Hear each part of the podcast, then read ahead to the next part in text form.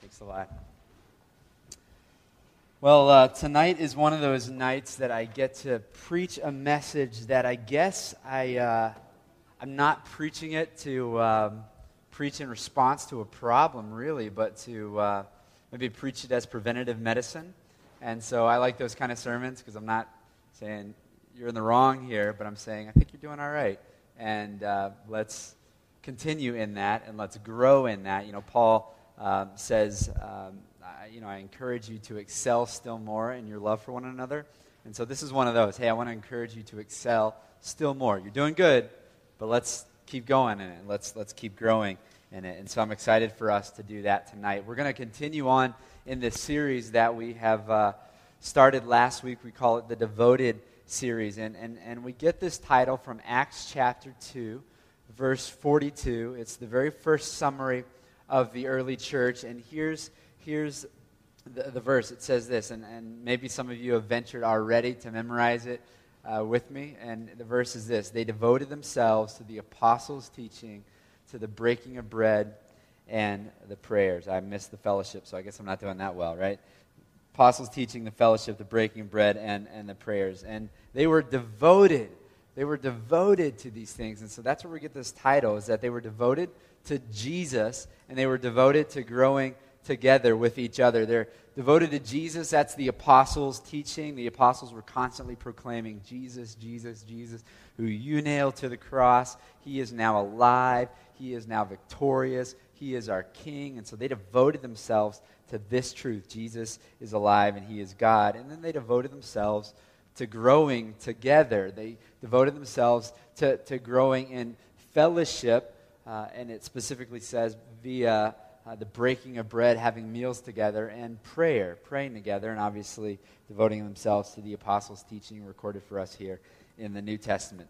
And so this is where we are for uh, just one more week after this, and I think it's a very important message uh, for us to really focus on for, for three weeks. And so what's going to happen is next week we conclude this series, and I just want to uh, implore you if you missed last week or you know you're not going to be here this week, you're ob- next week. I know you're obviously here this week, but I would, I would just encourage you uh, be certain to make sure you get all three of those messages. We have them up on the website, we have them up on iTunes, and so just make sure that you get all three of those uh, messages. And then if you want to get extra credit, uh, you can go back and, and listen to the One Another series that we did last spring. Very important message pertaining to the church and to church life as well. That one's extra credit and uh, free of charge for you to listen to. So, um, everyone, um, I, I, do want to just make sure we all know this.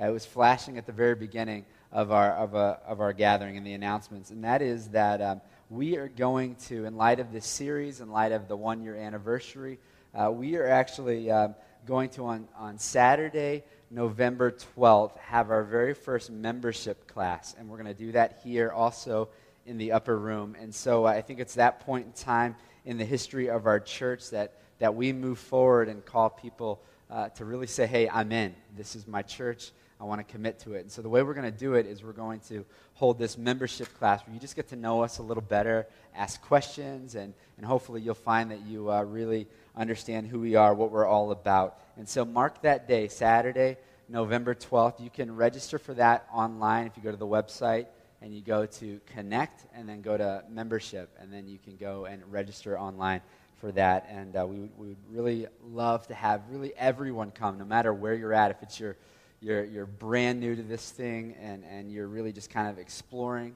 or maybe you're kind of at the place where i want to go to the next step and i have questions about how to how to get there we want to encourage you to go. And then clearly, many of you are already committed. You have been with us for some time now. You have really kind of been through this journey with us, helping us get this thing off of the ground. And so we're super grateful for you guys. Um, but we want to just encourage you, you got to be there too, right? Nobody gets grandfathered in in the spirit of unity, in the spirit of love. We're all going to go through this um, for, for membership. And uh, the class is always going to be mandatory for membership. And so some of you maybe want to take it now. You're still not 100%. Hey, this is my church. That's totally cool. Take the class now, and then sometime down the road, you've got it under your belt and you can continue on in the process. And so here's the process. We call it the, the three C's. Uh, the first C is class. So come to the class. The second C is conversation. You can have a conversation. Eventually, it's going to be with pastors or an elder of the church. Right now, it's me, right? And so have a conversation at the end of the class. You have the opportunity to sign up, and, and we'll have a conversation just to make sure we're all on the same page. You know me, I know you. We're, we're really clear that you're following Jesus faithfully, you're committed. And then the last C is covenant. So class, conversation, and covenant. And then you covenant with us. Hey, before the Lord and with each other, we're in this thing. We're accountable to each other. We're moving forward um, with um, just membership together. We're on the same team. And so I'm excited about this. I think it's really important uh, that we do this. And I, I hope that last week, this week's message, and the following week, next week, will really help you understand just why it's so important to devote yourself to the church and to uh, the membership of the church. And so, why don't we pray? We'll get into this week's message and uh, we'll get rolling. Let's pray. God, we love you. We thank you so much, again, for the chance to do this tonight. We never want to take it for granted. God, we never want to just think that it's just another another day. Every day, every breath is grace from you. And so we're so grateful for that. And I pray that, that God, tonight, that you would really speak to our hearts in a very specific way, that tonight you would give us something that we would go home saying, This is what I need to do, this is what I need to be. Um, and, and, so, really make that clear for us tonight. And uh, God, will will we'll give you all the glory and the praise for what you do. In Jesus' name, amen. All right, Ephesians chapter 4. Grab a Bible, flip open to Ephesians chapter 4. We're going to be in uh, verses 1 through 16 for the next couple of weeks. Ephesians 4, 1 through 16. As always, you can grab one of the Bibles on the way in. We have some on the, uh, in the seats here, so if you want to pass them around, make sure everybody's got one. Uh, we prefer that you get your eyes on a copy of the word just kind of gets you in the habit of looking and studying this thing. And so do that. But of course, it's always up on the screen here as well. So Ephesians 4 1 through 16. This passage, guys, is huge. This passage is, is one of the most important passages on church life in the entire Bible. And so this is a big one. This is a really, really an important one. And, and so what we're going to do is we're going to divide this passage up into three sections. Really, we're not going to. Uh, I think God did through Paul. And so here it is verses 1 through 6. If you're a note taker, that's where we're going to be tonight, verses 1 through 6. And then next week we'll be in 7 through 10 and 11 through 16. And so those are really the three sections. And um, we'll uh, start by just reading it in its entirety. So let's read it in its entirety. Ephesians 4 1 through 16. I, I don't think, uh, you know, in church life we're very used to just sitting down and just reading the scripture and just soaking it in. But I think about, I think about the Apostle Paul when he tells Timothy, hey, devote yourself to the public reading of scripture. And so let's just, let's just read it, all right? So you just, we'll, we'll just take it nice and slow and uh, go through it. Ephesians chapter 4, 1 through 16. He says this. He says, I, therefore, a prisoner for the Lord. I'll go fluid through this the rest of the time, but we got to stop here because this is important. He, he says, this is the second time already in this book that he said, I'm a prisoner of the Lord.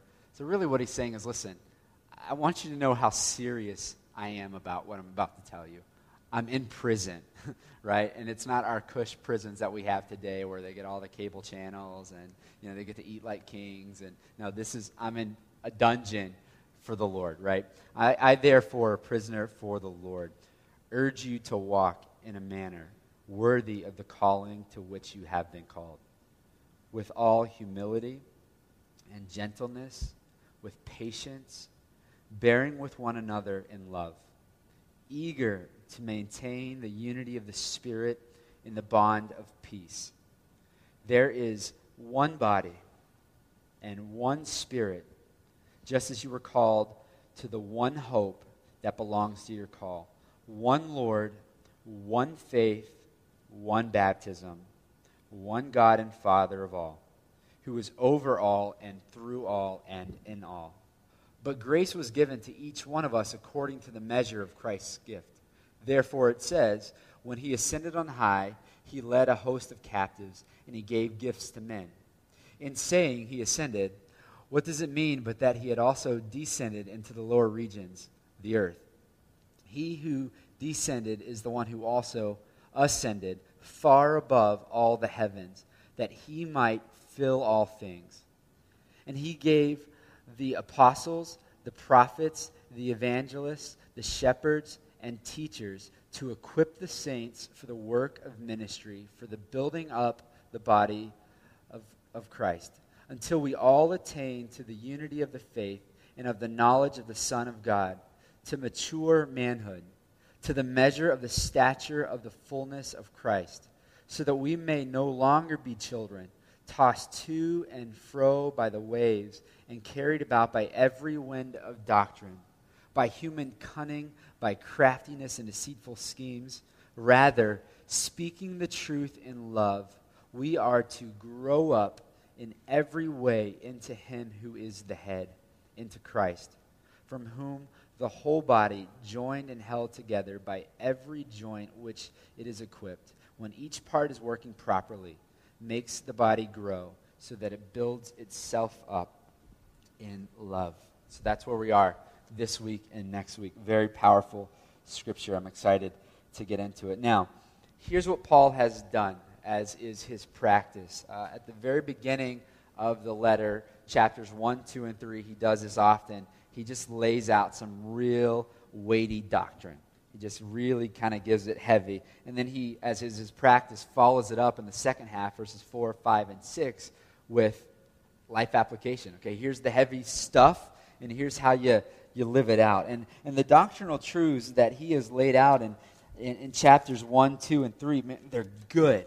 Uh, basically, he said this He said, Sin has destroyed us. He says, You, in chapter 2, you are as good as dead. Sin has destroyed us. It has destroyed our lives. It has destroyed our relationship with Him. It has destroyed our relationship, therefore, with other people. But God, through Jesus, has reconciled us back to himself and therefore back to each other because God is a, a, restorer. And, and so, what sin does is it destroys our relationships. That's the weighty truth. Sin destroys our relationships. First of all, the most primary relationship, our relationship with God, destroyed because of our sin. He made us to be in relationship with Him, and we ruined it with our sin we ruined it with our sin. Started with Adam and Eve, imputed to us, but none of us are none of us are, are innocent as well. We have ruined it with our sin, and therefore we've we've ruined it also the relationships that He's built us to have with each other. Sin just puts this wedge in our relationships, but what, what God does through His Son Jesus is He restores that relationship with Himself and then therefore with each other. And so, really, what the second half, chapters 4, 5, and 6 do is it, it, it, starts to deal with relationships. And it doesn't just deal with relationships like in isolation, like some kind of self help book or psychology practice, right? It's not just, it's not just this here's, here's relationships, let's get them fixed, but it's relationships not in isolation, but relationships uh, under really ultimately the reconciling power of God. And so, some of the relationships this letter will touch on in chapters 4, 5, and 6. Uh, first and foremost, the relationship between God and man. It goes on the relationship between husband and wife, relationships between children and parents, relationships between slaves and their masters, or employees and their wicked, awful employers. Some of you just want to say amen right now, right? Um, but listen, it deals with relationships. But for the purpose of tonight and the series and what we're, what we're seeking to do, uh, we get to look at this other relationship that it really focuses on here in chapter 4, and that is church relationship, Christian to Christian relationship, our relationship with each other. And as we said last week, our relationship with each other among the church is one of the most powerful examples to the world of the reality of Jesus Christ, right? We, we talked about how John uh, chapter 17, Jesus is about to go to the cross. He prays his high priestly prayer. It's the prayer that is basically his dying wishes. And he gets on his knees before the Lord and he just prays, God, God, I pray that they would be perfectly one. They being you, me, us, the church. I pray that they would be perfectly one so that the world may know that you have sent me. And so our oneness, our unity, is Jesus' primary testimony to the world that he is of God. And our unity really displays the power of God because people look at it and say, nah, that's crazy. And then people also look at it and, and see that, that Jesus is Lord just as he uh, desired and prayed in John chapter 17. And so let's, let's talk about this a little bit. Let's talk about our unity. Let's talk about specifically now that we're in the application portion of the book. Let's focus on really how do we function. And let's get it from this passage. And so verses 1 through 6 is where we are. We'll tonight, again, get the first of three uh, pieces and, and hang out here uh, for the remainder of the night. Now, remember, first half of the book, doctrinal truths. Second half of the book helps us live it out. Now, here's kind of how I've, I've heard it illustrated. Uh, imagine, imagine a kingdom. And in the kingdom, uh, a king leaves his palace. He then goes and he mingles among his, his subjects. And while he's mingling among his subjects, he, he sees a, a little boy on the street and he's about to be arrested for stealing. And he, he inquires about the boy. He finds out that this little street kid is homeless. He's starving. He's parentless. And, and the king, as he's looking upon this kid, he's just so moved with compassion that he says, Bring the kid to me. He takes the kid back to his palace. He, he gets to know the kid, and he adopts the kid. And so that's kind of how, how it is here is that at the moment of adoption of this child, this child immediately becomes royalty. But just because he's royalty in standing doesn't mean that he knows how to act royally, right? And so the kid at the, at the dinner table, he's royalty now. He's adopted. He is a son of the king. He's at the dinner table and he's just scarfing his food down. He's got, like my kids all the time, just food all over their face. Hopefully, grow out of it by like age 18. I don't know, right? Food all over his face. And, and, and then, you know, he, he doesn't have proper bathing practices, I would imagine. And so he's got to be taught that. And so he's dirty wakes up in the morning, looks at his hair in the mirror, and it's like, oh, that's awesome, perfect. Goes about his day. So he's royalty in standing, but he doesn't know how to be royalty in terms of his function, in terms of his practice. And, and that's really where we are uh, with this letter, is that the church is one. The church is unified. And Paul says, but I need to remind you, here's what you need to do. Look at verse 1. He says this you are one, you are unified, but I need you to do this. Walk in a manner worthy of the calling to which you have been called.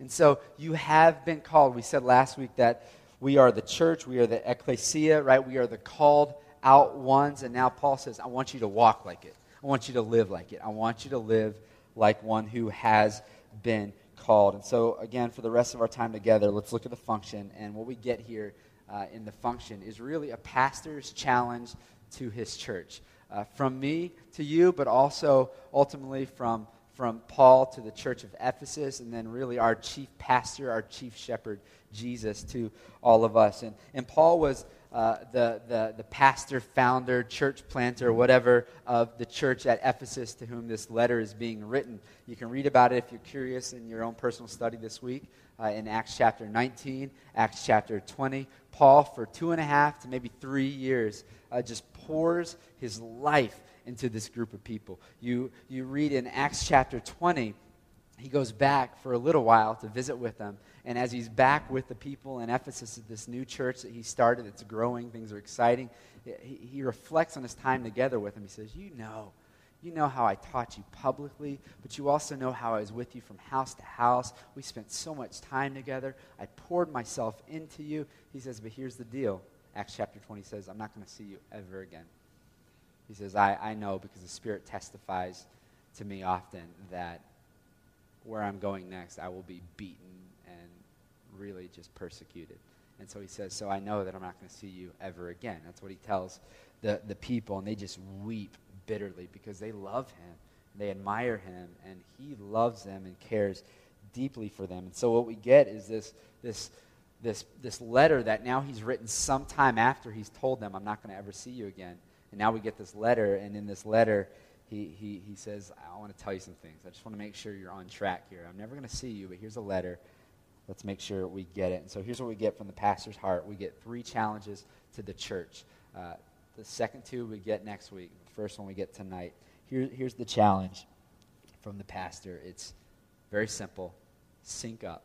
Make sure that you are synced up, right? Now remember, uh, verse 1, they had the unity, but now they got to practice it. So now let's look at look at verse 2. Listen to the words that he wants to describe. He says, I want these things to describe you as a, as a people who follow Jesus. He says, I want humility, gentleness, patience, bearing with one another in love. We, we just call that biblical forbearance, right? Humility, gentleness, patience, bearing with one another in love. Let's talk about them uh, one by one here. Humility. Right? I, I mean, for humility, tons of passages flood my mind. The one that I just can never get out of my head is Philippians chapter 2, uh, verse 3. He says this He says, I want you to, in, in humility, count one another as better than yourselves. Okay, that's pretty serious. Better than yourselves, which sounds a lot like what Jesus said, right? In Matthew chapter 22, it's the greatest commandment. He says, Love the Lord your God, right, with everything, but love your neighbor as yourself. And so, man, if, if I loved you as much as I love myself, I loved your, your, your family as much as I love my family, your kids as much as I love my, my kids, your, your financial success as much as I cared for mine, your, your, your, your, your, your extended family, your neighborhood. I mean, if I loved these things as much as I love myself, things would be flipped upside down. He says, in humility, care for other people more than yourselves. Uh, how about 1 Peter 5 5? It says, clothe yourselves, clothe yourselves uh, with humility towards one another. And so if we're going to put on anything, we like to put on a front, we like to put on a facade, we like to go on Facebook and make ourselves look better than we are. He says, here's what you should clothe yourselves with. You clothe yourselves with humility. He says, because God opposes the proud. So if you're prideful, God's against you. That's scary. And so any root of pride in your heart, confess it, get rid of it deal with it. He says, God opposes the proud, but he gives grace to the humble. I could go on and on and on and on, but can you just imagine if humility was really worked out among us, right? Can you imagine that? Now, next one is, is gentleness. Uh, now, gentleness really doesn't mean that we're weak. Men, some people hear gentleness and you think, you know, pansy, right? You think uh, Johnny Damon. I don't know what you think, right?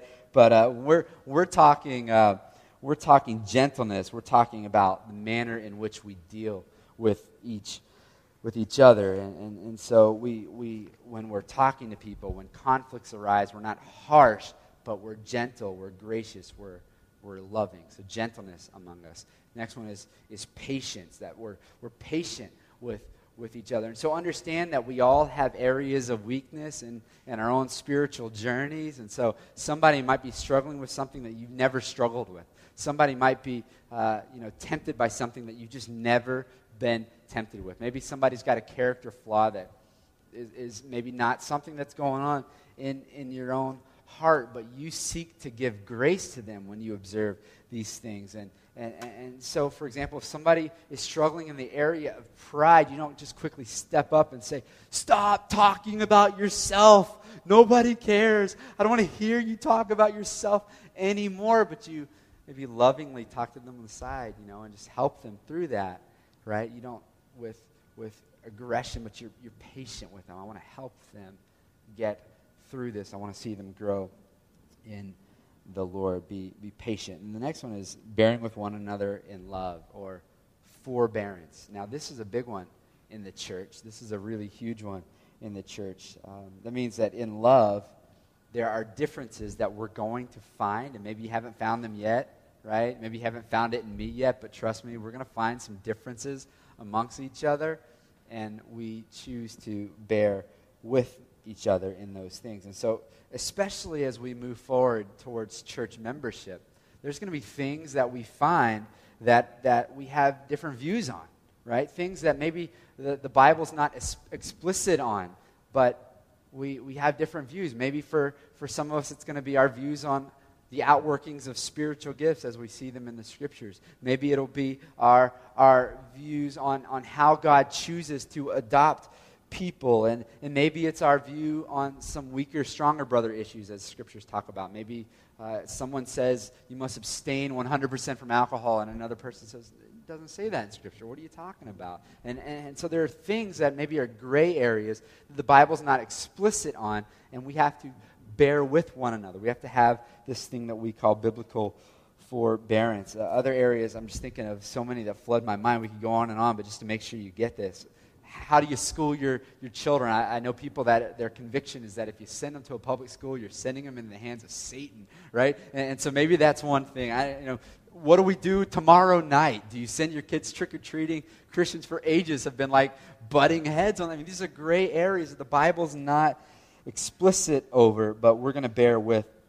one another. Birth control. I mean, on and on and on we could go, but we will bear with one another because we want to keep the gospel, the good news of Jesus, and its proclamation our purpose, our goal, our mission, and not just fixing each other in bitter um, infighting and, and, and bickering. And so let these things mark us, Paul says humility, gentleness, patience, bearing with one another in, in love. And, and stay in sync with one another. Stay in step, making forward motion together. We need to refuse, we need to be bold to refuse to let any personal preference hurt our synergy as a church for the gospel.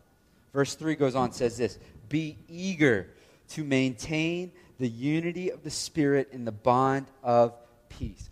Be eager, right? Be devoted, it sounds like. It sounds like he's saying, be committed to these things. Be zealous for these things, that we will not let anything break our unity. We want to maintain the unity of the Spirit in the bond of, of, of peace. Notice it says um, to maintain unity.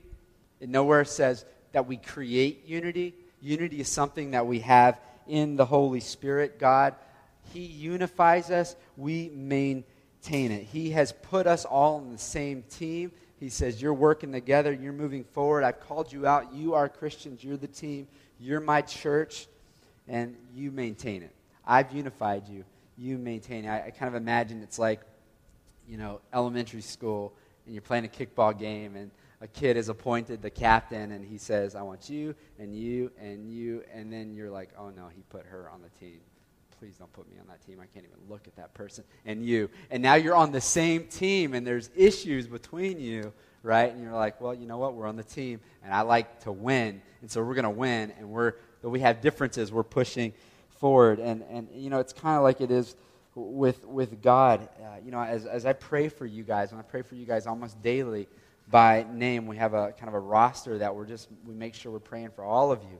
You might think I'm not praying for you. We're praying for you. We are. And, and as I go through, I'm like, man, these people are different. Not, not different as in weird, but different from each other. There's, there's diversity. And, and, and that's, a, that's a good thing. God has put us in the game together, He has unified us. And we got to say, all right, we want to win our mission. We want to stay faithful for the Lord. We want to win other people to Jesus. And so, though we're different, these are people who, maybe some of the people in this room are, generally speaking, not a person that, if it were outside of the church, that you'd even necessarily be hanging out with. Not because you don't like them, just because you're different. You're on the same team. And so we got to maintain that. We got to work that. We got to be eager, eager to foster the unity that we have be firm in your refusal to let that be broken. And so what that kind of looks like is hey, we never talk about each other behind our backs. Never if somebody comes to you and says, Let me tell you what so and so did, I'm not going to entertain that. We don't, we don't even go there. Why do you need to tell me that? Because it really is not going to help the situation. Why don't you just tell that person, right? Don't even entertain it. Be, be firm in your refusal to let our, our unity be broken. In fact, in our membership covenant, we're going to covenant together that we're going to really, in our words even, honor, honor each other. Why?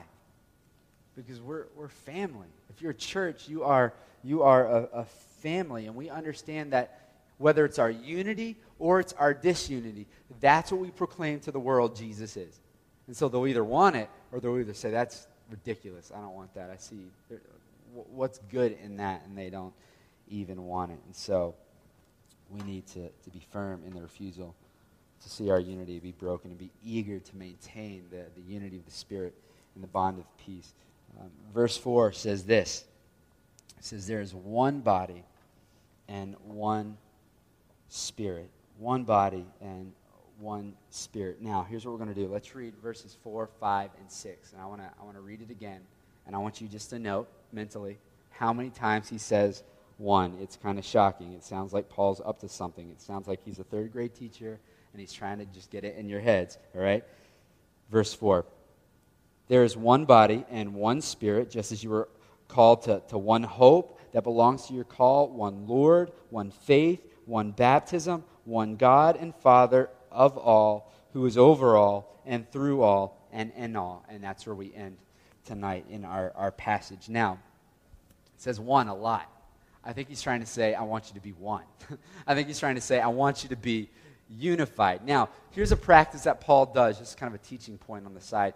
Here's something that Paul does a lot in his, his writings. He, he gives lists a lot. In fact, we just went through a list just a few verses prior, right? He gives lists of things for the church often. And some of the lists are lists that we need to say, okay, yes, let me focus in on that word, and then that word, and then that word, and then that word, and they're all very different. And then other lists, kind of like this one, are lists where it's not so much that we need to really rip apart each word and the theology of the word, but, but what Paul's doing in a list like this is he's just saying repetition. Repetition. It's not that everything's necessarily drastically different, just I'm trying to get it in your head. You need to be one. Be one. Be unified together.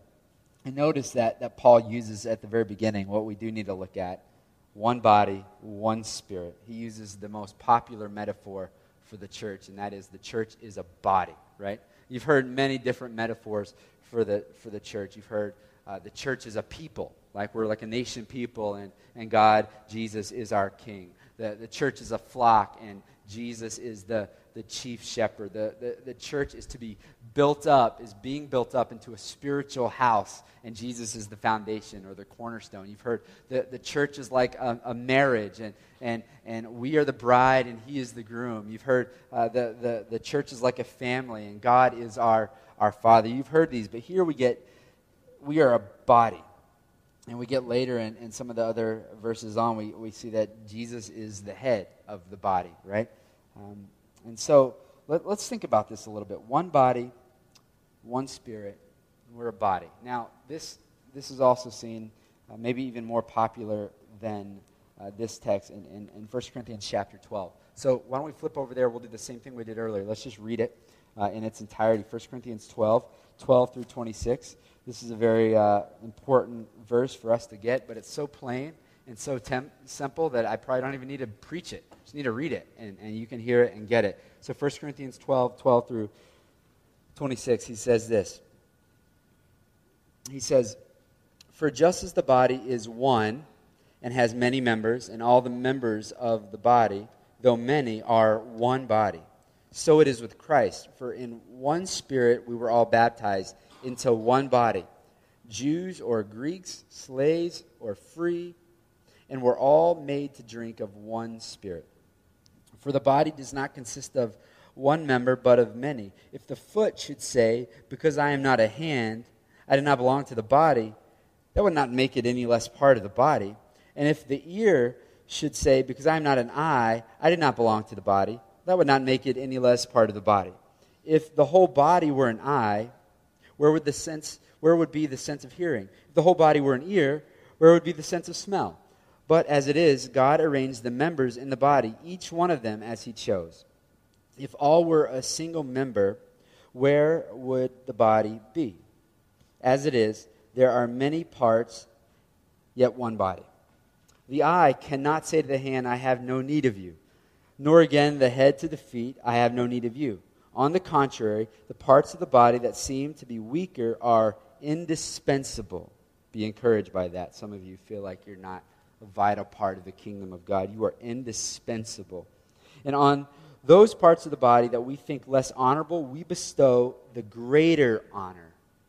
Right? He says the one who sits at the far end of the table is going to be the one who's with me in the kingdom. Take the child who nobody else values. He, he's, he's, he brings him right by his side. This is our, our Jesus. Greater honor. And our unrepresentable parts are, unpresentable parts are treated with greater modesty, which our more presentable parts do not require. But God has so composed the body, giving greater honor to the part that lacked it, that there may be no division in the body, but that the members may have the same care for one another. There's that word members. If one member suffers, all suffer together. If one member is honored, all rejoice together. It's good stuff. It's good stuff. It's where we get that word, that word membership. We are all different members of the body, yet we are we are equal and we are uh, essential. Now, back to Ephesians chapter 4.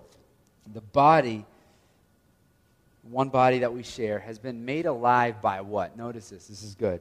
It's been made alive by the Spirit. And so the Holy Spirit is what you know really animates our, our body as a church. Think back to creation. Here's the image, right? God takes Adam from the, the dust of the ground, he takes dust and he, he forms the man, Adam.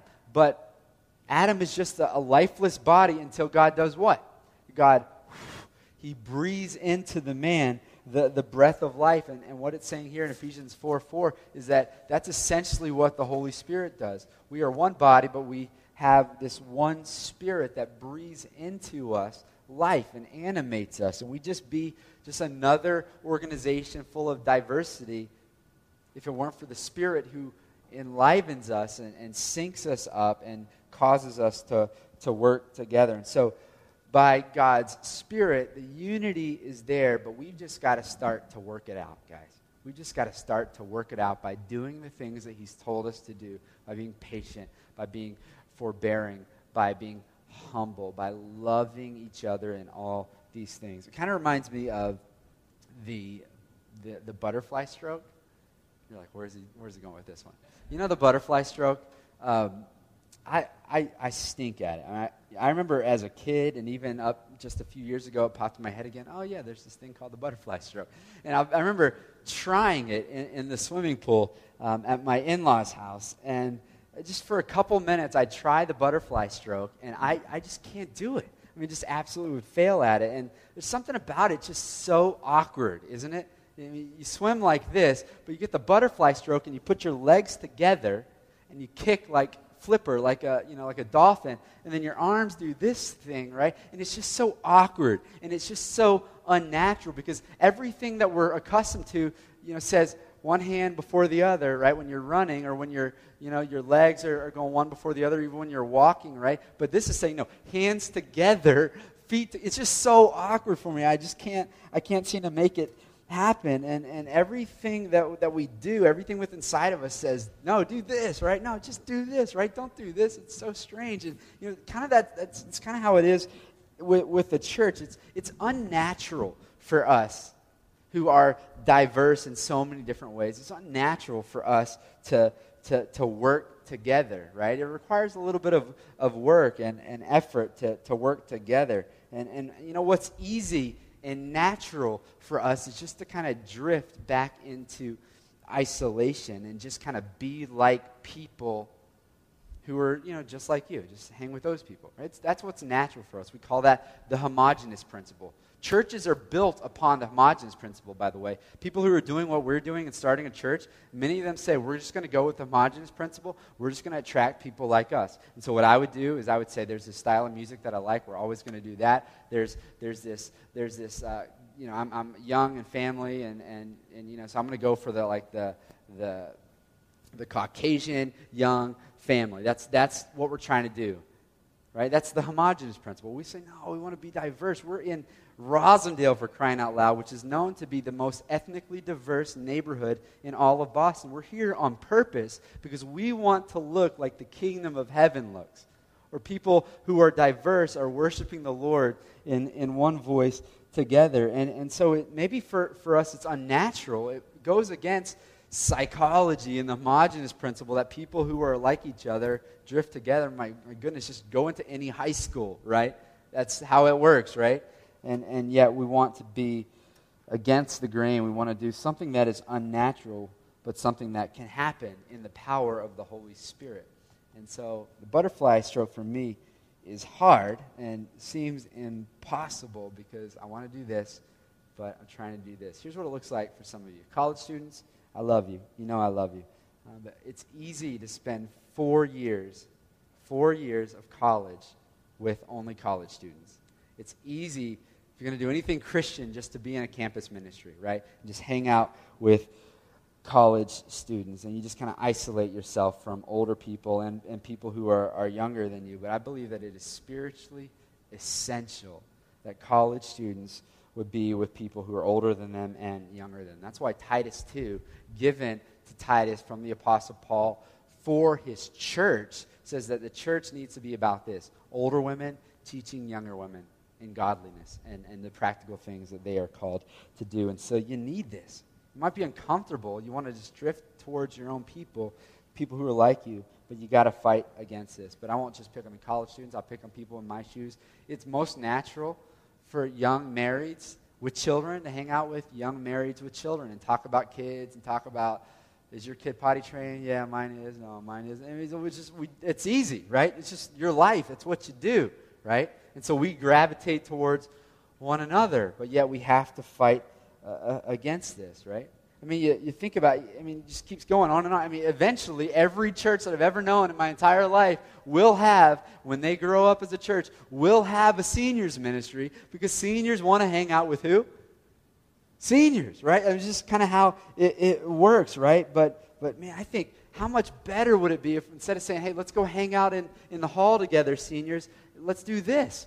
Let's take the seniors and hook them up with younger people so that they can dispense some of their wisdom right? And I promise you, they'll, you know, get a little juice going, and they'll be enlivened, and then the, the younger people will glean their, their wisdom. It's, it's how it's supposed to be.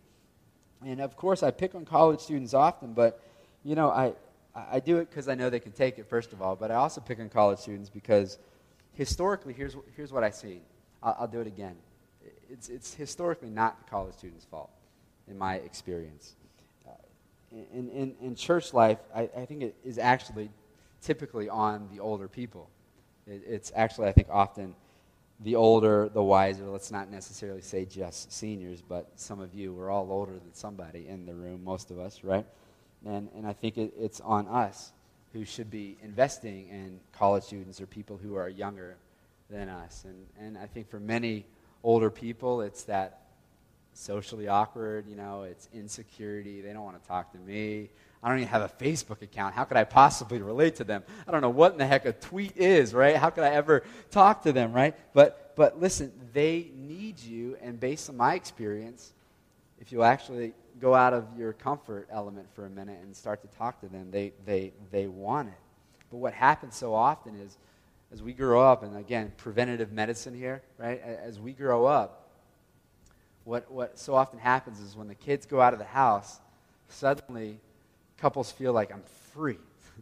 and so now I can go and I can see the world. And, and, and what happens is as the freedom comes, they become increasingly actually less committed to the body of Christ. And it's kind of flip of what a lot of people think. They think, well, I'm so busy, my kids, I can't go to church. But what I've seen is they become oftentimes less committed to the, the body uh, of, of Christ. And you know what I think churches need is more of Titus 2. We need older people who are radically committed to the younger people. I've got some time. I'm going to be radically committed to the younger people. I want to, I want to train them. I want to help them. I want to care for them. And what I've seen is the younger people want it. So it's not on them as much as it's on, I'll say, us for the purpose of this this church, right? Everyone needs somebody that they can be pouring into. And I think everybody needs somebody that they can go to to pour into them. So there's this discipleship, mentorship model going on and invest in them. What that looks like, I think, is invite somebody over for dinner. What I think that looks like is invite somebody out to coffee, engage somebody rather than bouncing from 20 different people when this is over. Just talk to somebody, just get to know them, care for, for them, and love on them. Another thing I've seen is um, when people have children, like where we're at right now, I, I, you know, I think what we tend to do is we tend to say, I can have no ministry for the next 18 years of my life because I have kids now. The Bible does say, listen, it's your primary ministry, is to your family, but you don't put everything else on hold. In fact, I, I think it, it uh, is is, not good for your family, and uh, it's not, certainly not good for the church. Life is too short just to say no ministry for for 18 years because I, I need to leave my family. I need to lead them. But listen, be creative. How can you be the primary focus on your family and how can you minister to them but also minister in the context of the, the church some people feel like nobody wants to come to my house not with my kids not with my life it's crazy nobody wants to come over to, for dinner uh, with me but they do last night, Becky and I had a really cool couple over to our house and uh, newly engaged, and uh, we laughed. It was almost comical how we just, every time we'd almost get to something deep and meaningful, somebody'd have to go change a poopy diaper, right? We'd almost get to something deep and meaningful, and I'd have to go wrestle two little boys and pull them off of each other, right? Who were like wrestling in the dust cloud, you know what I mean? And and and and man, you know, I, it was crazy. But can I say that my hope is that the the, the couple would would have you know maybe learned from us a valuable lesson. Don't have kids, right? No. I, I, would hope that what they would learn is as they're exposed to that, they would see, okay, here's what parenting looks like. Because when we're young and single and in the city, we don't see a lot of kids. Becky and I, when we go from this area and go right a little more downtown near colleges, it's amazing how many people are like, kids are so cute. But if I walk through West Roxbury or Roslindale, nobody cares about our kids because everybody has kids, right? You, you get isolated from children, and we get to say, hey, be with us, have dinner with us, be reminded what's valuable, be reminded what you're working towards, right? And we, we, we value these things. We put the kids to bed. We had a great conversation about married life, and it's a, it's a good thing. And, and can I just give a little side note for, for us in, in the room? A little side note is not Becky and I, but, you know, if you would engage and invest in those younger people, even when you have kids, and we all are kind of moving towards that, I think eventually many of us. Um, on, the, on the flip side of that, single people, college students, I promise you that the, the people that you're hanging out with who have kids, I promise you, they need a break. They need a break, and I promise you, most of them in this neck of the world can't afford a sitter. They can't. Let's just do some math for a minute. Can we do some math? Here's, here's the math. Go on a four hour date. Got a few kids, four hours. Let's do an hourly, you know, projection here. You're going to be paying at minimum, minimum, cheap babysitter here, $50 for a four hour date if you have a few kids. That's crazy, right? And then you go on and now you want to take your spouse out to dinner. You want to go somewhere other than Burger King, and so it's going to cost maybe $50 if you do a tip and everything, right? You park downtown, that's $25, right? You want to buy your flowers, I don't even throw that into the equation, right? $125 we're already at right now to have a date with a spouse. It's crazy we can't afford that. It's, it's impossible. And I'm not recruiting for myself here. We're actually all set. So if you're thinking, oh, let me go, I'm not trying to, don't bless me in that way. God has given us some help, and we're so grateful. He's given us two ladies that love to, to serve us in that way. But man, do that as a ministry for somebody in the church. You have no idea. You might just be saving a marriage by babysitting. No lie. So it's an incredible opportunity. You have no idea how huge that is. And, and here's the cool thing is that the younger ladies who maybe do that, or guys for that matter, you get to practice motherhood, right? You get to practice, and don't practice on my kids, do it on somebody else's. They're back there. But uh, practice on, I'm just kidding. Practice, you get to practice motherhood. It's a beautiful, beautiful thing. And, and, and, and, and it's the most important job you'll ever have, right? Is to be a mom. And so practice that. It's, it's a wonderful thing. And I just pray, I just pray that it becomes a part of our culture as a church, this babysitting thing, right? And this couples with kids and singles and married, we'll invite people who are younger over to our house and we start to say, we're different, but we're unified. This is who we are. We're the church, right? We're the, we're the church. Can I say, guys, guys, you need to do this too? You can babysit, right? I would I, I dream about the day that we go upstairs and there's kids all running up there and there's guys in the classes. I mean, I think that would be the coolest thing ever. We visited my brother in Chicago at this little church, kind of like us, a little new church that he's going to. We put our boys into this kids class, and as we dropped the kids off, there were two guys, and I'm a little uncomfortable. I'm like, guys, I'm so used to women with my kids. And, we went to pick up the kids and say, How was class? It was the coolest class ever. We had Tom. He wrestled with us. He told us about Jesus. He thought it was the coolest thing ever. I mean, it's just in, in, incredible. And so, guys, you're going to be the pastor of your home someday, right? And, guys, you're called in Ephesians 5 to wash your wife with the water of the Word.